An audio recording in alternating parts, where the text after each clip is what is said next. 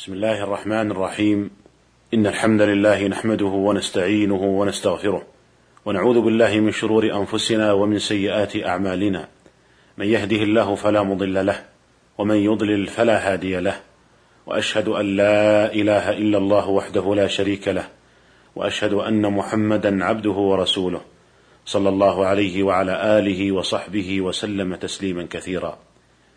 أيها الإخوة المستمعون السلام عليكم ورحمة الله وبركاته. وحياكم الله تعالى في هذه الحلقة الجديدة من هذا البرنامج. تحدثنا في الحلقات السابقة عن جملة من مكروهات الصلاة. ونستكمل الحديث في هذه الحلقة بذكر بعض الأمور المكروهة المتعلقة بالصلاة. فمما يكره لمن تلزمه الجماعة أكل البصل والثوم ونحوهما مما له رائحة كريهة وحضور الجماعة مع وجود تلك الروائح الكريهة. ففي الصحيحين عن ابن عمر رضي الله عنهما أن النبي صلى الله عليه وسلم قال في غزوة خيبر من أكل من هذه الشجرة يعني الثوم فلا يقربن مسجدنا وفي الصحيحين أيضا عن جابر بن عبد الله رضي الله عنهما أن النبي صلى الله عليه وسلم قال: من أكل ثوما أو بصلا فليعتزلنا أو قال فليعتزل مسجدنا وليقعد في بيته. وفي رواية لمسلم: فإن الملائكة تتأذى مما يتأذى منه الإنس. وفي رواية أخرى لمسلم: فإن الملائكة تتأذى مما يتأذى منه بنو آدم. وفي صحيح مسلم أن عمر بن الخطاب رضي الله عنه خطب الناس يوم الجمعة وكان مما قال في خطبته ثم إنكم أيها الناس تأكلون شجرتين لا أراهما إلا خبيثتين هذا البصل والثوم ولقد رأيت رسول الله صلى الله عليه وسلم إذا وجد ريحهما من الرجل في المسجد أمر به فأخرج إلى البقيع فمن أكلهما فليمتهما طبخا. وهذه الأحاديث لا تدل على تحريم أكل البصل والثوم وإنما النهي فيها عن حضور الجماعة لمن أكل البصل أو الثوم. قال النووي رحمه الله هذا النهي إنما هو عن حضور المسجد لا عن أكل الثوم والبصل ونحوهما. فهذه البقول حلال بإجماع من يعتد به. ويدل لذلك ما جاء في صحيح مسلم عن أبي سعيد رضي الله عنه قال لم تعد أن فتحت خيبر فوقعنا أصحاب رسول الله صلى الله عليه وسلم في تلك البقلة الثوم والناس جياع فأكلنا منها أكلا شديدا ثم رحنا إلى المسجد. فوجد رسول الله صلى الله عليه وسلم الريح فقال من أكل من هذه الشجرة الخبيثة شيئا فلا يقربن في المسجد. فقال الناس حرمت حرمت. فبلغ ذلك النبي صلى الله عليه وسلم. فقال أيها الناس إنه ليس لي تحريم ما أحل الله لي ولكنها شجرة أكره ريحها. أيها الإخوة المستمعون صلاة الجماعة واجبة في حق الرجال. وأكل البصل والثوم ونحوهما عذر في ترك الجماعة لمن لم يتخذ ذلك حيلة لتركها. قال سماحة الشيخ عبد العزيز بن باز رحمه الله إباحة أكل هذه الخضروات ذوات الرائحة الكريهة لا ينافي كون الجماعة فرض عين وإنما هو عذر في ترك الجماعة كما أن حضور الطعام يسوغ ترك الجماعة لمن قدم بين يديه مع كون ذلك مباحا. لكن إذا أراد أحد أن يتخذها حيلة لترك الجماعة حرم عليه ذلك.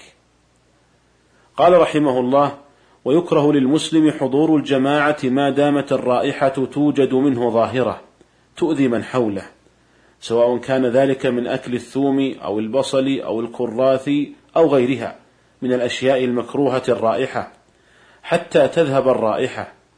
قال: وأما التحديد بثلاثة أيام فلا أعلم له أصلا في شيء من الأحاديث الصحيحة وإنما الحكم متعلق بوجود الرائحة فمتى زالت زالت كراهة الحضور في المساجد لأن الحكم يدور مع علته وجودا وعدما. أيها الإخوة المستمعون كراهة حضور المسجد لمن أكل البصل أو الثوم ونحوهما يدل على أن الإسلام يراعي شعور الآخرين.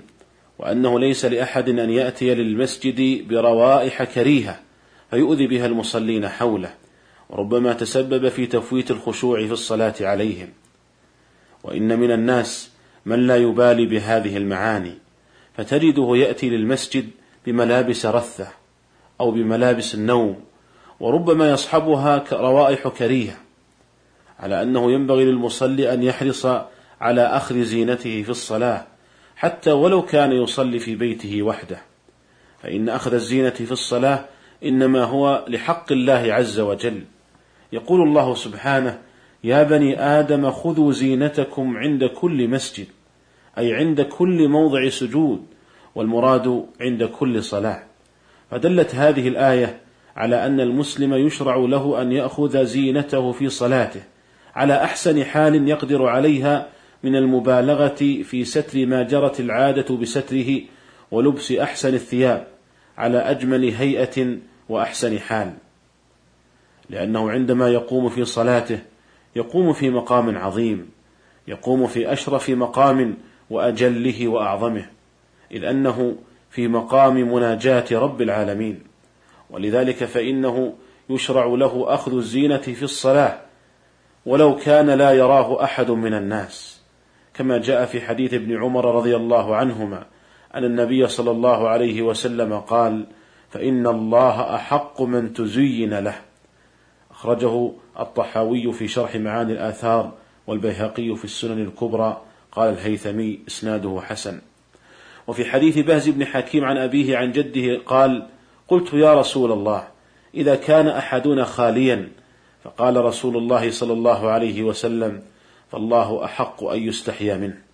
فالله أحق أن يستحيا منه من الناس. فإذا كان هذا خارج الصلاة فهو في الصلاة أحق أن يستحيا منه. فتؤخذ الزينة لمناجاته سبحانه وتعالى.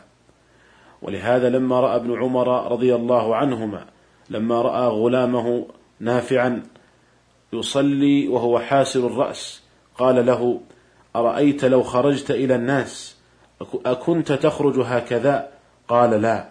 قال فالله أحق أن يتجمل له. وفي صحيح مسلم عن عبد الله بن مسعود رضي الله عنه أن النبي صلى الله عليه وسلم قال لا يدخل الجنة من كان في قلبه مثقال ذرة من كبر. فقال رجل يا رسول الله إن الرجل يحب أن يكون ثوبه حسنا ونعله حسنا فقال رسول الله صلى الله عليه وسلم إن الله جميل يحب الجمال الكبر بطر الحق وغمط الناس. ففي هذا الحديث بين النبي صلى الله عليه وسلم أن لبس الثوب الحسن والنعل الحسن أنه ليس من الكبر بل هو من التجمل الذي يحبه الله عز وجل. وإذا كان الله عز وجل يحبه فهو من الأمور المحمودة والمندوب إليها. وإذا كان الأمر كذلك فإن التجمل في اللباس يتأكد في الصلاة إذ أن المصلي في صلاته في مقام مناجاة رب العالمين فينبغي له حين مناجاته أن يكون على أحسن هيئة وأجمل حال. وقد كان كثير من السلف يتخيرون أحسن الثياب التي يقدرون عليها ليصلوا فيها. والمرأة في هذا كالرجل يستحب لها أن تأخذ زينتها في الصلاة زيادة على ما يجب عليها ستره في الصلاة لأنها داخلة في عموم قول الله عز وجل يا بني آدم خذوا زينتكم عند كل مسجد أي عند كل سجود والمراد عند كل صلاة. حتى لو صلت المرأة وحدها يستحب لها أخذ الزينة في الصلاة لأن أخذ الزينة إنما هو لحق الله عز وجل.